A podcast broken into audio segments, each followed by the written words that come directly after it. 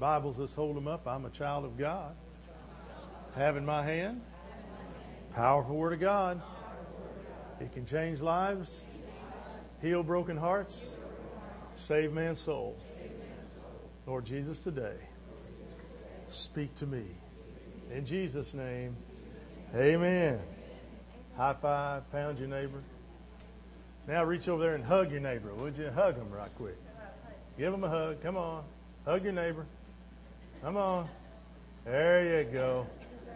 Husbands and wives hug each other. That's good. I found out this week that the closest to the gates, or on my vacation, the closest to the gates of paradise I would ever get are located at the Grace Cathedral Church in San Francisco. As I stood there for Cindy to take a picture in front of these beautiful, beautiful uh, uh, doorway that has the depiction of uh, God and Christ, and it's uh, unbelievable. She made that comment, and well, the lady standing next to her looked at me like, "You're a heathen. What are you doing here?" But uh, anyway, we had fun with that.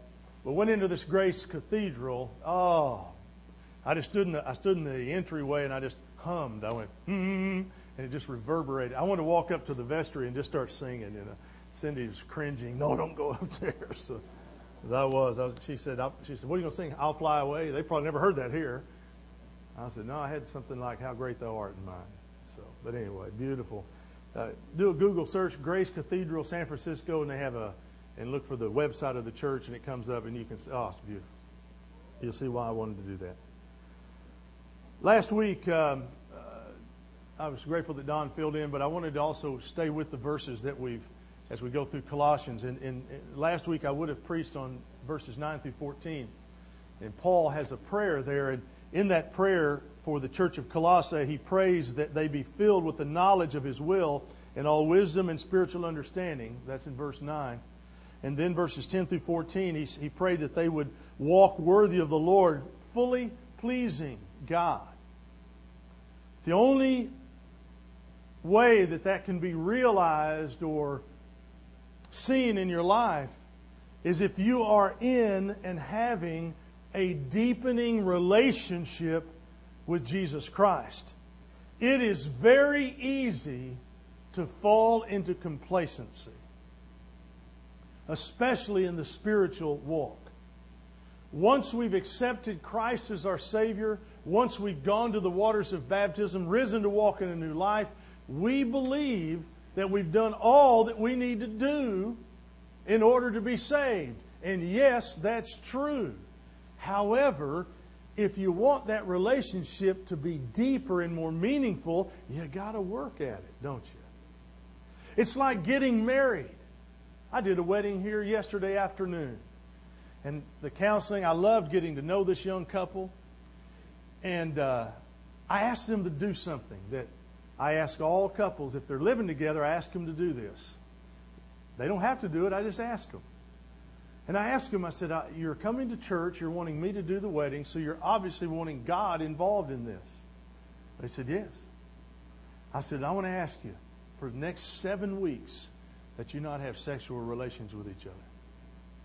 And they both looked at me like, huh?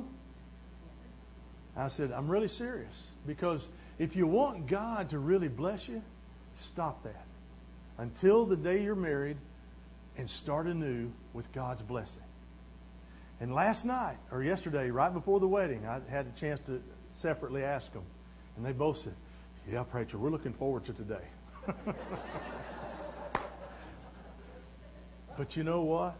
It was just like two kids had come for the first time. I saw it in both of them yesterday. That's the blessing that God does. When we deepen our walk with God, He gets that real with us. I think of the Apostle Paul, for instance. The Apostle Paul, who wrote Colossians in Acts chapter 9, he asks the question on the road to Damascus when he's blinded. He says, Who are you, Lord? He didn't know. Now, there's no guy that had more zeal for God than Saul of Tarsus. I mean, he was out grabbing Christians, locking them up, watching them being stoned to death. He was doing it all. But he didn't have a relationship with, with Jesus Christ. And when we come to Paul's letter to the Colossians, we learn that Paul had come to a much fuller understanding. In fact, the Bible speaks in Acts of Paul, the, the Jewish folks, the Jewish Christians in Jerusalem were afraid of him. So the Holy Spirit took him away. God took him down into Samaria for two to three years so the Holy Spirit could work with him and teach him more. So he deepened that walk. And in our scriptures today, verses 13 through 20, we're going to notice a description. There's some descriptive verses about the supremacy of Christ. And I hope that you will finish this message today and be impressed with the fact that Christ is all sufficient and all supreme. And He's worthy of our love, our adoration, and our obedience. So, who is Jesus called Christ? The first point I want to make comes from verse 13, where Paul's giving reasons why we ought to be giving thanks to the Father. And that is, verse 13, Jesus is the king over his kingdom. Look at verse 13. For he has rescued us from the dominion of darkness and brought us into the kingdom of the Son he loves. If you highlight and underline, would you underline rescued us from the dominion of darkness and underline brought us into the kingdom? Wow. Wow. You get it. It's all yours. Jesus himself in this verse is proclaimed to be a king. He claimed to have a kingdom in John 18. After his, and by the way, on each of these points, I'm going to give you residual verses. If you want to just jot those down right fast, look them up later in your devotional and prayer time. but he claimed to have a kingdom and even came into this world to proclaim that he, he was a king in John 18. And after his resurrection, he claimed the extent of his rule in Matthew 28 and Ephesians 1. Also, in this verse, we see his kingship and kingdom proclaimed elsewhere. In the book of Revelation, for instance, in Revelation 1 5, he's the ruler over the kings of the earth. In Revelation 1 6, he has made his disciples kings and priests to his God and Father. In Revelation 1 9, those who Christ Jesus, those in Christ Jesus, are in his kingdom. Revelation 2, 26, 27, Revelation 3, 21, those who persevere to the end with him will reign. You'll receive the crown of life. Also in Revelation 17, 14 and 19, 16, he is truly Lord of lords and King of kings. King of kings, that indicates a supreme Christ. But notice that he is also in verse 14 the Savior from our sins, in whom we have redemption, the forgiveness of sins. Wow. Wow. Who else can claim that? Now, if you want to be a part of Islam, just take a look in Iran. How do you like what you see? That's Islamic fundamental rule. Where they, if you say you're free and want to express yourself, oh, they'll let you to a point, but not beyond that. That's what Islam does. I'm so glad we're free in Christ, aren't you? I'm so glad. But we are saved and forgiven by virtue of His blood we have that redemption. The word redemption is a Greek word that means a releasing effected by payment of ransom.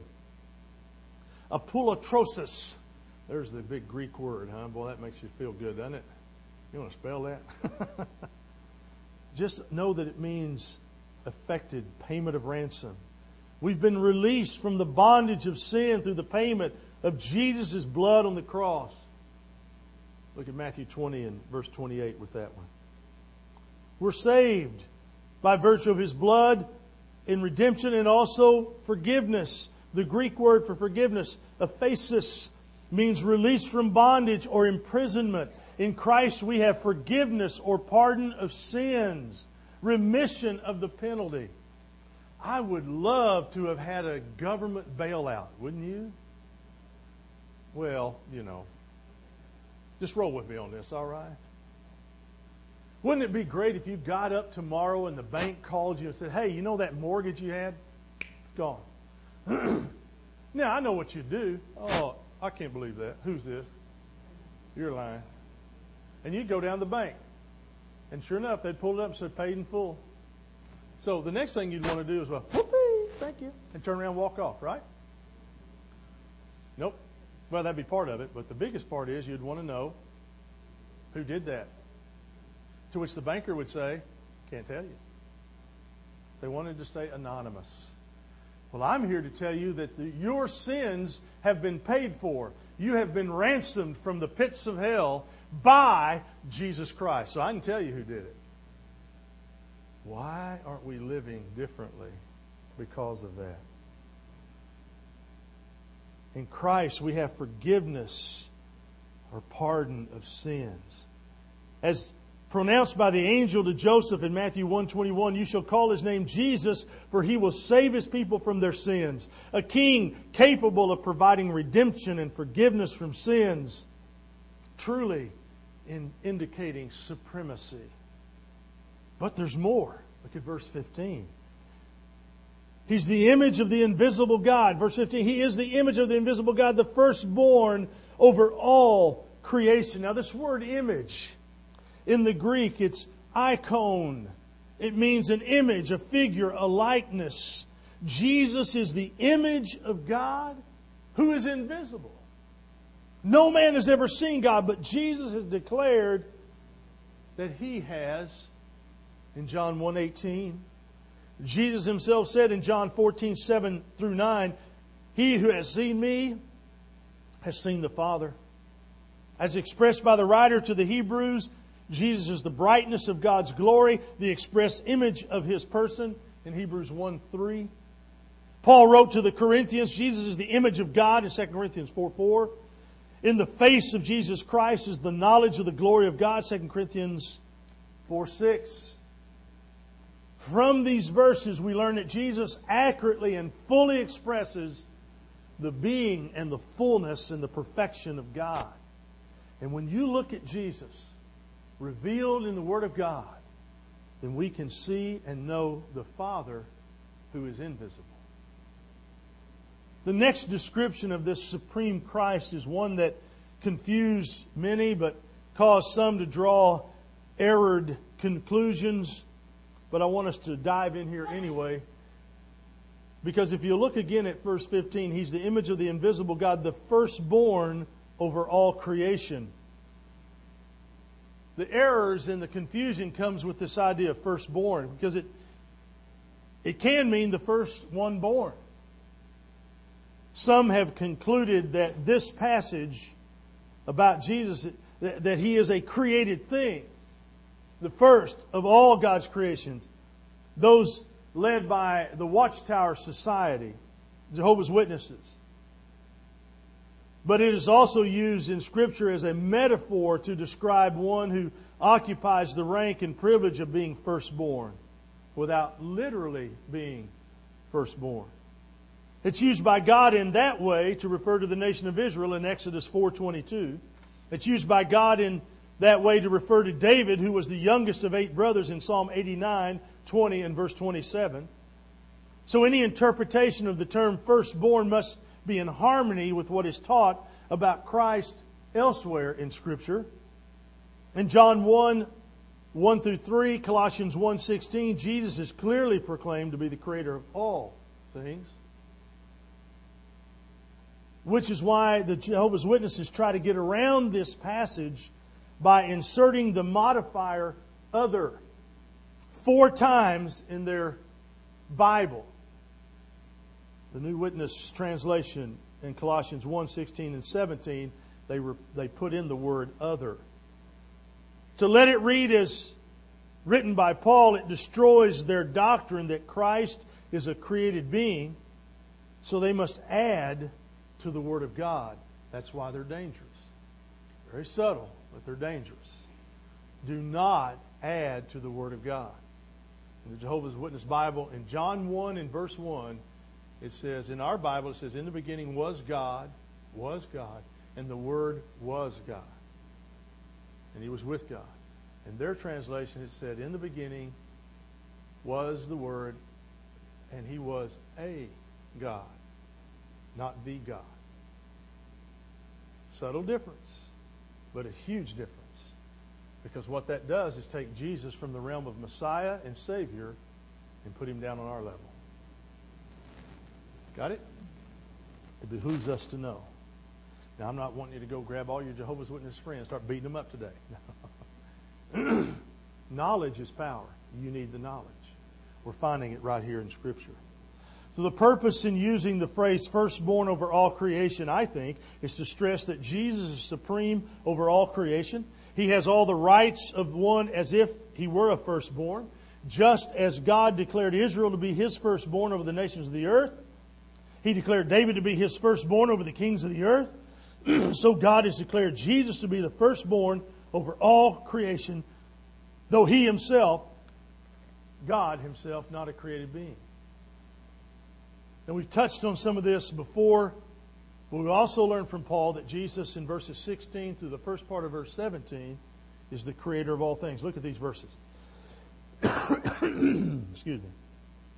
For by him all things were created, things in heaven and on earth, visible and invisible, whether thrones or powers or rulers or authorities. All things were created by him and for him. He is before all things. Boy, underline that phrase in verse 17. He is before all things. It's amazing the truth concerning Jesus also being confirmed in John 1, verse 3, in the Gospel of John, and in Hebrews 1 3, the writer uh, of the Epistle to the Hebrews. From those verses, we can learn that when the, when the world was created, Jesus was part of the creating agent that helped create everything as it came into being. And everything was created also for Him. That's what Hebrews says. It was, it was put under his feet, a footstool. The world is his footstool. So, being the creator of all things, we continue on in verse 17 and we learn that he is the sustainer of all things. Look at the latter part of verse 17. And in him all things hold together. All things hold together. In him all things are kept in their present state. Their existence, their order, and arrangement are continued in the present form by his power. Global warming. We're told that this world is warming up. And the, and the ice caps are melting. And if they're melting, it's supposed to get colder in the south. Hadn't happened yet, had it? It's 65 degrees in San Francisco because the bay is 50 degrees year round. And that cool, that air blows across that cool water. Hallelujah. But boy, I wouldn't want to live there. Whew. No thanks. 92 different languages spoken in San Francisco. 92. It's truly an international city. Among other things, it is. but I wouldn't want to live there. Housing, $4,000 a month just to rent a place. Can't buy it because the cost is too high. Of course, you, somebody may be able to buy California soon. All you need is $31 billion. You can make that out to me if you'd like. Sustainer of all things. What if Jesus chose to remove his power? What if the world stopped spinning at the speed that it was established in creation? What if it stopped spinning half half a degree? What if it tilted another half degree? What if the moon came two feet closer? He's the sustainer of it all. He holds it together. Now, we are our own worst enemies. We waste more, we pollute more, and we ought to be better about this and doing better about it. In fact, I just read last week that we're going to pay China uh, millions of dollars to supposedly cut back on some of their environmental. Why are we paying them? And the demand for them to get the money to do that was that we further cut here in America. it's amazing, isn't it? Just amazing. But I'm so glad that I don't have to worry about any of that stuff because my Jesus is the sustainer of it all. He holds it all together. Truly, in regards to creation, He's the supreme Christ, preeminent, and He extends also into the realm of redemption, as I talked about in verses 13 and 14, but it's developed now further in verses 18 through 20. Let's look at the first part of 18. And He is the head of the body, the church the church is the body of Christ. The, the, Greek word is ekklesia. It means a congregation or assembly made up of people who have been called out. What have we been called out of? We've been called out of sin, of death, into life, into eternity. We should shout for joy. Woo! That's right. But you see, if we're not deepening in that relationship, we forget from whence we've come until we make a horrendous mistake. And then the guilt comes. And when the guilt comes and we do that enough, then Satan convinces us that we can't be loved by God. And when he can convince us that God can't love us because of the sin that we've been involved in, we give up and we quit and we, and we get complacent. Oh, we still go to church. Oh, we still go to church because, well, well, well that's what I need to do. But if we're not doing any growing within that church, why go? Why go? Why make the changes if you're not really going to go deeper? It's like when you get married. If you never ever get to know that person any better than the day you marry them, what good is it? Cindy and I have been at it 32 years. Still learning stuff. Still learning stuff we were went to Oklahoma City to have dinner with Mark late last night, and uh, before he took off, and it was good to visit with him. And I just enjoyed the ride down there and back with her. We held hands, looked at a couple of sappy old kids. I drove. Well, who drove? I drove. Fooey on you people. Well, we had a great time, so that's just the way it is. But he's the head of the church. The term church is used in two senses universal, the body of all believers throughout the world, and then the local uh, body, a congregation that's saved, that's in this location. And in this context, in Colossians 1.18, he's speaking to the church universal. But as the head, Jesus is over the church. In Matthew 28:18, we've already seen that he has all authority in heaven and earth. How much more should we hold him and give him the rank of preeminence in this church. He's the one who controls the destiny of those in his church, according to Revelation 2 and Revelation 3. But he's also, in the latter part of verse 18, the beginning, the firstborn from the dead. Look at what it says. He is the beginning and the firstborn from the dead, so that in everything he might have the supremacy. The word beginning comes from the Greek arche, various shades of meaning, but it, it, it can include several things. Beginning, origin, the person or thing that commences, the first person or thing in a series, the leader, that by which anything begins to be. The origin, the active cause, the first place, the principality, the ruler. Wow. That's a strong word, isn't it? Strong word using the Greek text. But remember the use of the word firstborn. It doesn't necessarily mean the first one, but can refer to the supreme one. Jesus was not the first person to rise from the dead. Jairus' daughter, the son of the widow of Nain, and then, of course, Lazarus. But he is the first to rise, never to die again. The problem with Jairus' daughter and Lazarus is they got to die a second time. What a bummer. Be right there in the throngs of heaven and brought back. Uh uh-uh. uh Leave me there. But Jesus is the only one who not only died, but he rose again, never to die again. And that's declared elsewhere to be the first fruits of the resurrection in 1 Corinthians 15, 20 and verse 23. The term first fruits suggests the cream of the crop, that which is preeminent, supreme. In regards to the resurrection of the dead, Jesus is both the origin and active cause, the beginning and the firstborn from the dead. He's the active cause of the resurrection. 1 Corinthians 15 22. By his own resurrection, never to die again, he is the firstborn from the dead, the supreme one.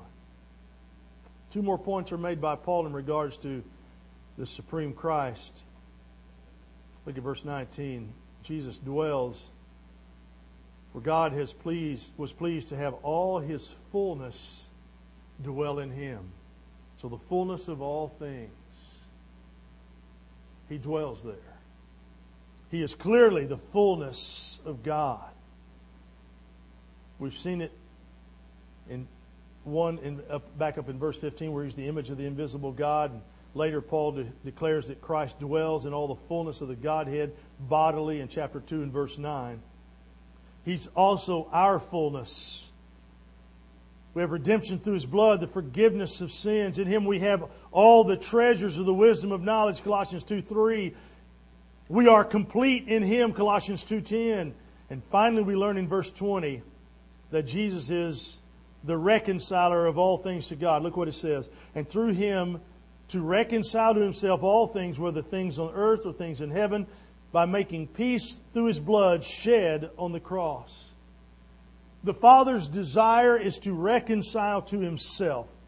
First of all, things on the earth. That includes sinful man. Take a look at 2 Corinthians 5 18 through 20. It also includes both Jews and Gentiles. Look at Ephesians 2 14 through 18. He also wants to reconcile to himself things in heaven. That's a difficult phrase. What does he mean by that? It would be easy to fall into vain speculation as to what that means. I mean, after all, what, what in heaven does God need to reconcile to himself? But whatever Paul might be alluding to, the point's clear. Jesus is to be the reconciler of all things. Of all things. And God is able to reconcile all things by Jesus to himself, having made peace through the blood of his cross. Through the death of Jesus on the cross, it's now possible for sinful man to be reconciled to God.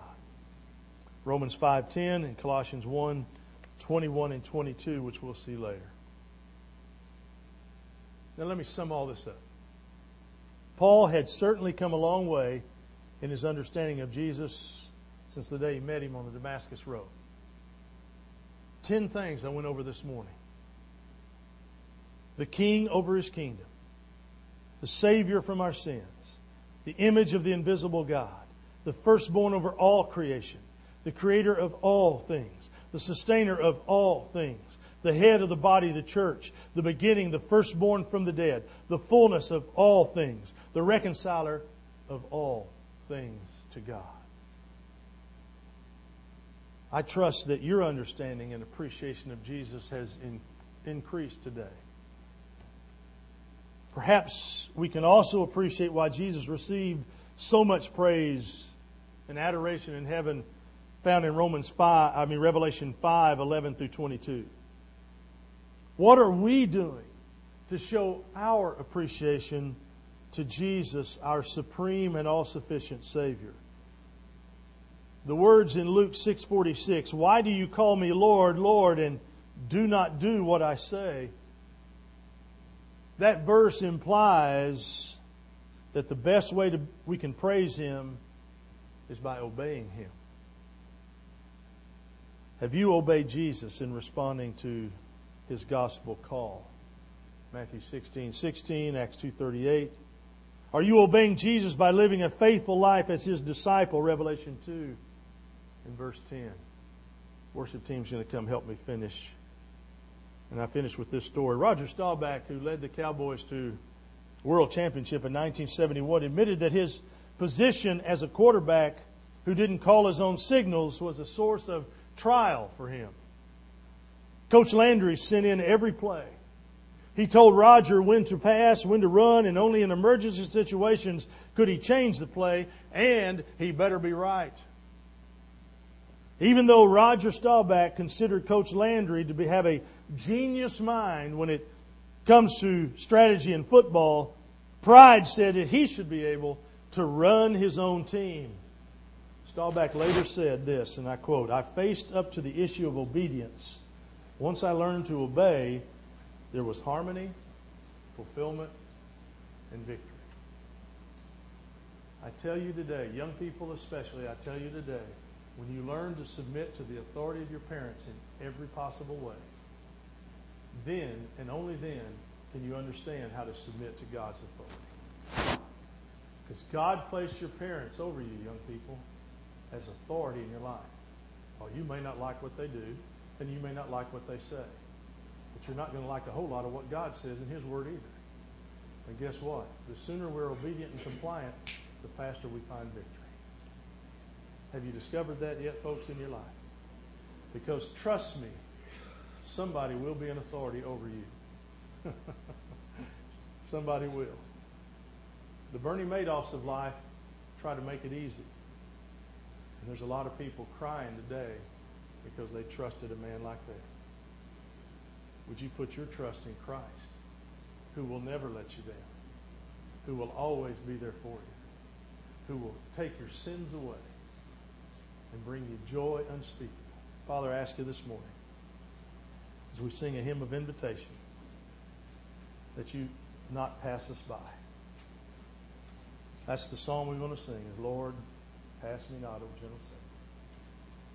God, I know there's some people here today that need to respond. But it takes a lot of courage to do that. It takes a lot of lowering of our pride to say, you know, Jesus, I need you. But I'm praying that they will respond. I'm praying that they will see that need, and I'm praying that they will have that courage. God, we love you. We love you as a church, and you are truly the head of this church. We don't make decisions that we haven't prayerfully considered. And God, we just ask you to guide, continue to guide us. And Father, we pray today, if there's a lost soul sitting here, that they'll ask and respond, and so we can study with them and help them understand what that means. So, Father, move, move right now in this moment in Jesus' name. Amen. Let's stand.